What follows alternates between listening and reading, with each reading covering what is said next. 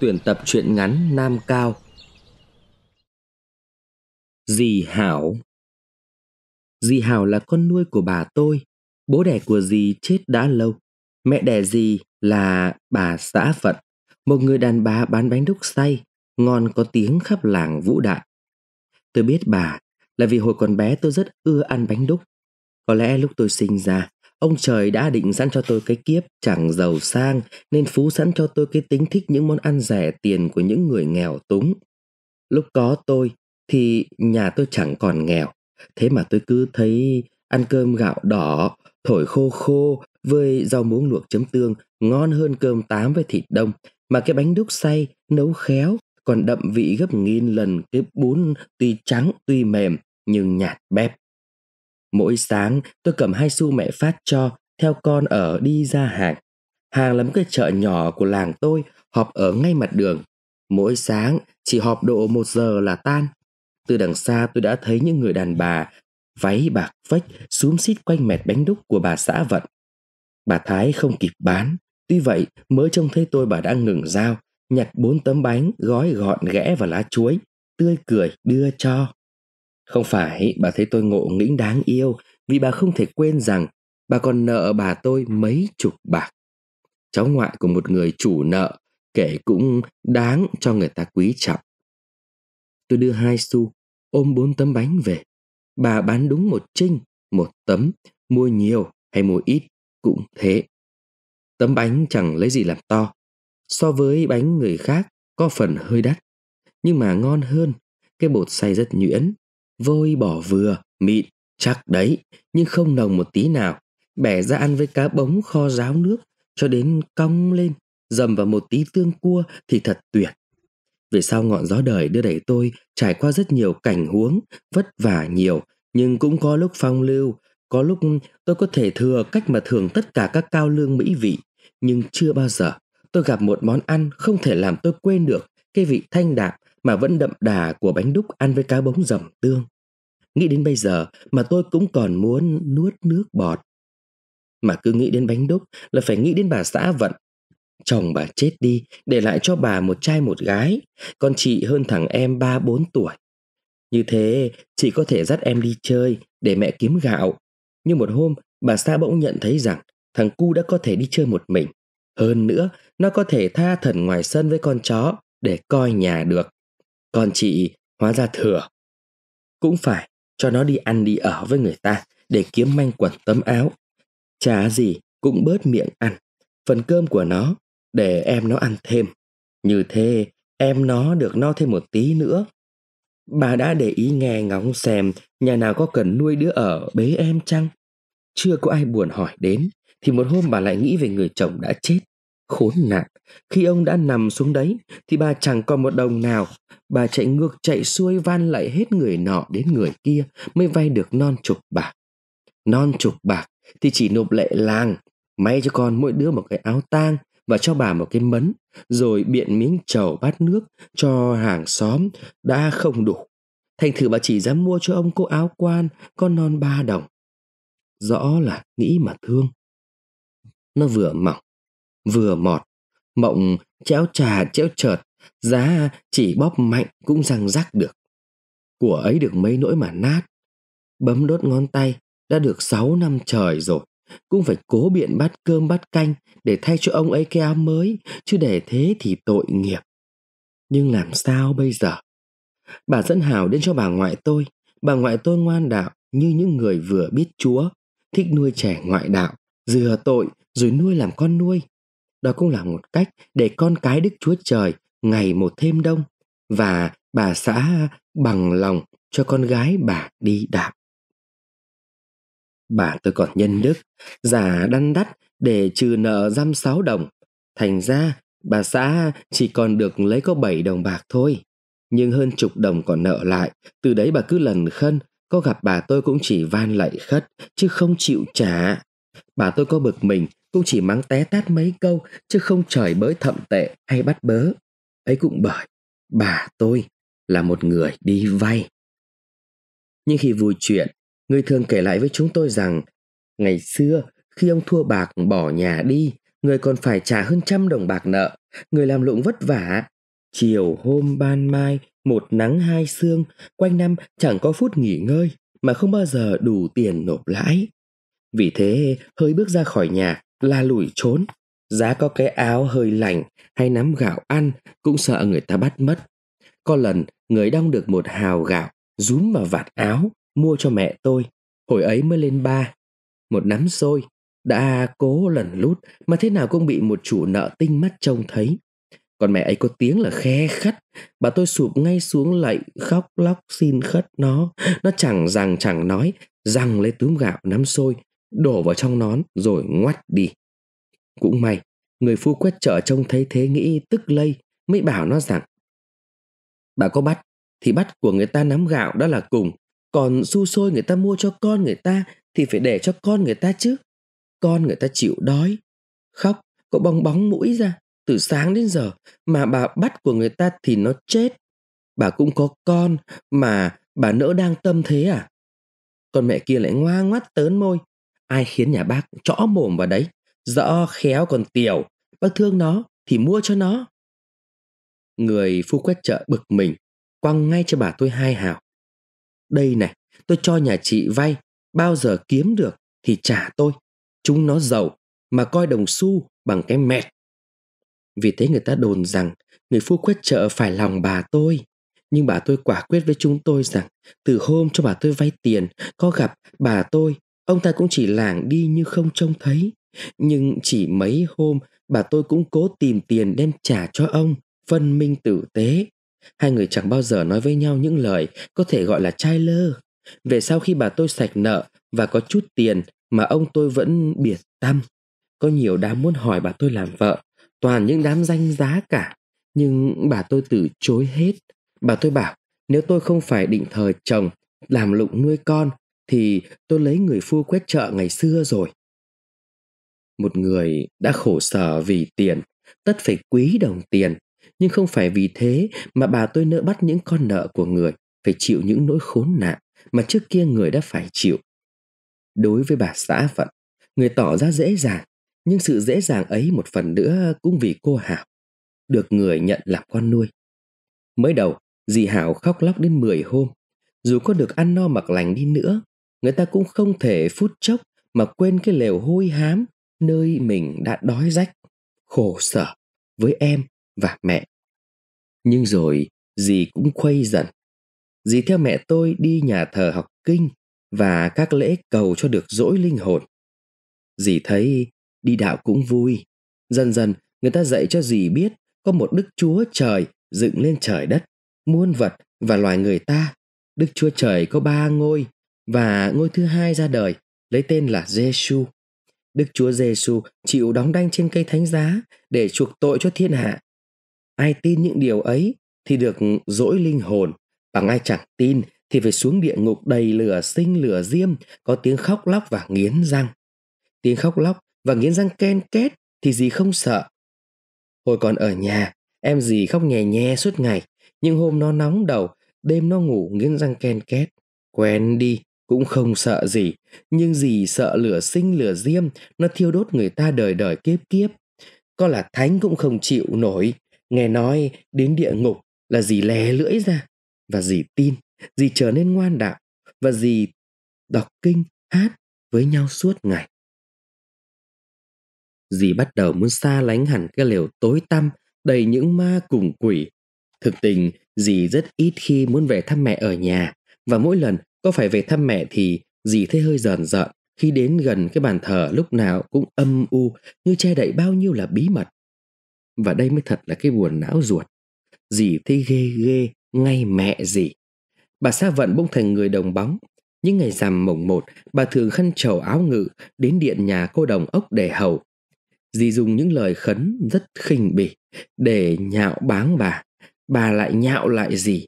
Mẹ con dần dần chẳng muốn nhìn mặt nhau làm gì cho thêm bực. Chao ôi! Nào cứ gì, phải là những người tư tưởng, ngay ở những người không tư tưởng cũng đã có sự chia rẽ tư tưởng rồi. Bây giờ, dì Hào chỉ biết có mẹ nuôi. Dì rất mến mẹ tôi và yêu tôi hơn tất cả những người dì yêu cháu. dì chỉ có một việc suốt ngày theo gót chân tôi. Kể ra tôi đã đủ lớn để không cần ai giữ, nhưng bà tôi chỉ được có mẹ tôi. Mẹ tôi lại mới có được mình tôi. Trong một nhà có của mà lại hiếm người. Lẽ tất nhiên tôi cũng có quyền. Còn bé lắm. Dì Hào cũng tưởng tôi cũng còn bé lắm thật. Có lần dì không ngại trèo sang vườn hàng xóm ăn cắp ổi để cho tôi vừa ý. Nhưng lúc đi đâu khí xa xa, vừa thấy tôi loạn choạng bước chân, dì đã đòi cõng tôi. Kẻo chân cháu dì dẹo mất. Thật là buồn cười và thảm hại. Ngồi trên lưng dì, hai chân tôi thò xuống có dễ dài hơn chân dì.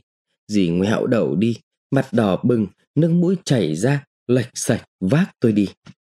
Thế mà, tôi có đòi đứng xuống, dì cũng nhất định không chịu. Sự tận tâm của dì làm cảm động lòng tôi. Mãi đến lúc tôi đã đi học, dì đã ngồi trên khung cười. Chúng tôi vẫn còn quyến luyến nhau. Tôi học bài bên cạnh khung cười gì dì thúc giục tôi. Nghe những bài học lủng củng như ếch kêu chó cắn. Tôi đã học sang vần chắc. Dì khen tôi giỏi quá, khó như thế mà nhớ được.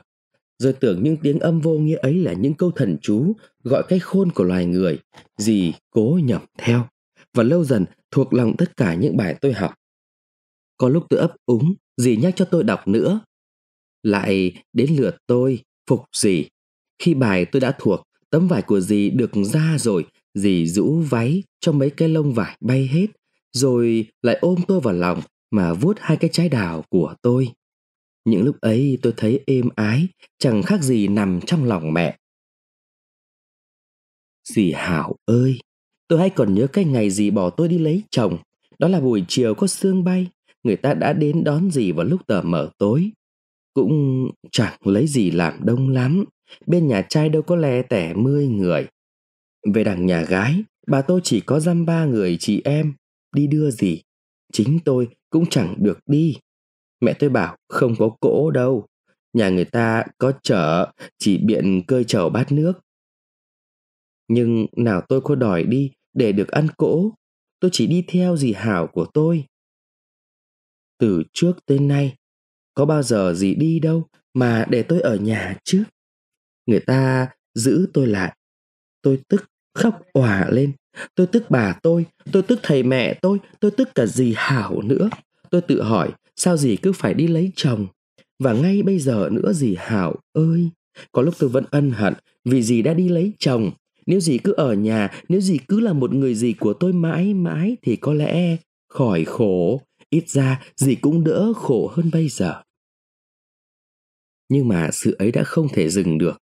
Dì Hảo đã đi lấy chồng, mang theo cho người ấy tất cả lòng yêu vẫn để cho tôi. Và người ấy đã nhận tấm lòng yêu ấy, nhận lấy mà chẳng làm gì cho đáng nhận. Người ấy không yêu gì, thật mà, người ấy chẳng yêu gì hảo đâu, mà lại còn khinh gì là đằng khác. Hắn khinh gì là đứa con nuôi, còn hắn là con dòng cháu giống. Tuy rằng nghèo xác, và tuy rằng nghèo xác, hắn nhất định không làm gì. Hắn lấy vợ để vợ nó nuôi. Dì Hảo cũng nghĩ đúng như thế. Dì làm mà nuôi hắn. Người vợ đảm đang ấy kiếm mỗi ngày được hai hào. Dì ăn có năm xu, còn một hào thì hắn dùng uống rượu. Và dì Hảo sung sướng lắm, và gia đình vui vẻ lắm. Nhưng sự tai ác của ông trời bắt dì đẻ một đứa con. Đứa con thì chết, mà dì thì tê liệt. Mỗi ngày ngồi là một ngày không có hai hào. Người chồng muốn đó là cái lỗi của người vợ vô phúc ấy. Nhưng mới đầu, hắn chỉ nghĩ thế thôi.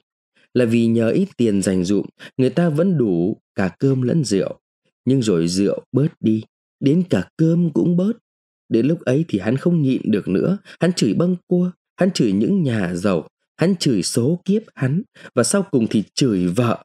Ồ, hắn chửi, chửi nhiều lắm, nhiều lắm lắm, một bữa đói rượu rồi tình cờ có một bữa rượu say. Dì Hảo chẳng nói gì, dì nghiến chặt răng để cho khỏi khóc. Nhưng mà dì cứ khóc. Cha ơi dì Hảo khóc, dì khóc nức nở, khóc nức lên, khóc như người ta thổ. Dì thổ ra nước mắt. Nhưng đã vội phí nước mắt làm gì nhiều đến thế, vì dì còn phải khóc hơn thế nhiều khi hắn chán chửi bỏ nhà mà đi, bỏ gì bơ vơ đau ốm để tìm cơm rượu. Trách làm gì hắn, cái con người bắt buộc phải tàn nhẫn ấy. Hắn phải ăn, phải uống, phải vui thú, đó là đời của hắn. Dì Hảo què liệt, không còn những cái ấy để mà cho. Không, dì có trách, chỉ trách con người tàn nhẫn ấy, cũng như dì đã không trách bà tôi đã làm ngơ, không cấp đỡ cho dì. Bà tôi còn giàu như trước nữa đâu. Người đã già, đã ốm yếu và khổ cực thay, đang nghèo như lúc mới hăm hai. Cái cơ nghiệp của người gây dựng, thầy tôi mua bán thua lỗ, chúng tôi học hành tổn phí nhiều, đã tan tác theo gió bốn phương. Người chỉ có thế đem đến cho dì Hảo ốm đau, mỗi ngày một xu quà và rất nhiều nước mắt, rất nhiều lời than thở. Nhưng rồi bệnh gì cũng qua đi, nó qua như một thằng quái ác, chán không muốn hành hạ một kẻ kiên nhẫn quá. Dì Hảo lại đi làm, lại có tiền, lại muốn có chồng để mỗi ngày ăn năm xu và hắn dùng một hào còn lại đi uống rượu. Thì quả nhiên hắn về. Hắn về với một cái quần đen, một cái áo tây vàng, túi sóc sách tiền và một người vợ theo chơ cháo. Thoạt đầu thì người vợ chính ngạc nhiên, rồi thì tức tối, sau cùng thì nhẫn nại. Phải, nhẫn nại là hơn. Nếu hắn không về thì cũng thế. Nhưng mà hắn đã về, hắn lại làm chủ cái lều và ba xào vườn ông cha để lại. Và làm chủ cái lều và ba xào vườn, hắn tưởng có quyền, chẳng làm gì mà chỉ cần uống rượu ăn cơm và uống và ăn rồi cười sặc sụa. Cái con vợ bé ấy chơ cháo lạ, nó chẳng biết làm gì, nó hát những câu tục tằn, nó uống rượu tựa đàn ông, hút thuốc tựa đàn ông, búi tóc ngược, mặc quần áo trắng tựa đàn ông. Nó lôi chồng gì vào đáy sâu địa ngục. Treo leo thay cho cái linh hồn của chồng gì. Thế mà, chồng gì say mê nó lắm. Chồng gì gọi nó là mợ mình và mua cho nó những hộp sữa bò sáu hào bảy khi nó ốm hay làm ra vẻ ốm. Còn gì, dì biết phận gì, dì cố nhắm mắt để khỏi trông thấy chúng, dì chẳng hé răng nói nửa lời, nhưng dì khóc ngấm ngầm khi chúng cười vui. Dì nhịn quắt ruột khi chúng ăn phung phí. Dì héo hắt đi, dì còm cõi đúng như một con mèo đói. Nhưng nếu dì còn được như thế mãi. Một buổi sáng, chừng như chúng nó đã cạn tiền và cạn cả lòng yêu. Dì đoán thế, vì luôn hai ba hôm dì không thấy chúng nó uống rượu và cười sặc sụa nữa. Con vợ bé vừa nhổ bọt, vừa nói cằn nhằn. Anh đàn ông hõm má vào và lõ mũi ra. Hắn vừa khoằm khoằm mắt vừa văng tục. Con kia mà sưng lên, cứ nói một câu, lại cho hai người lên một cái và vỗ đùi đồm đổ. Chúng nó nhảy sổ vào nhau. Rồi đấm đá, cắn cấu lẫn nhau với những tiếng gào thét ẩm ý.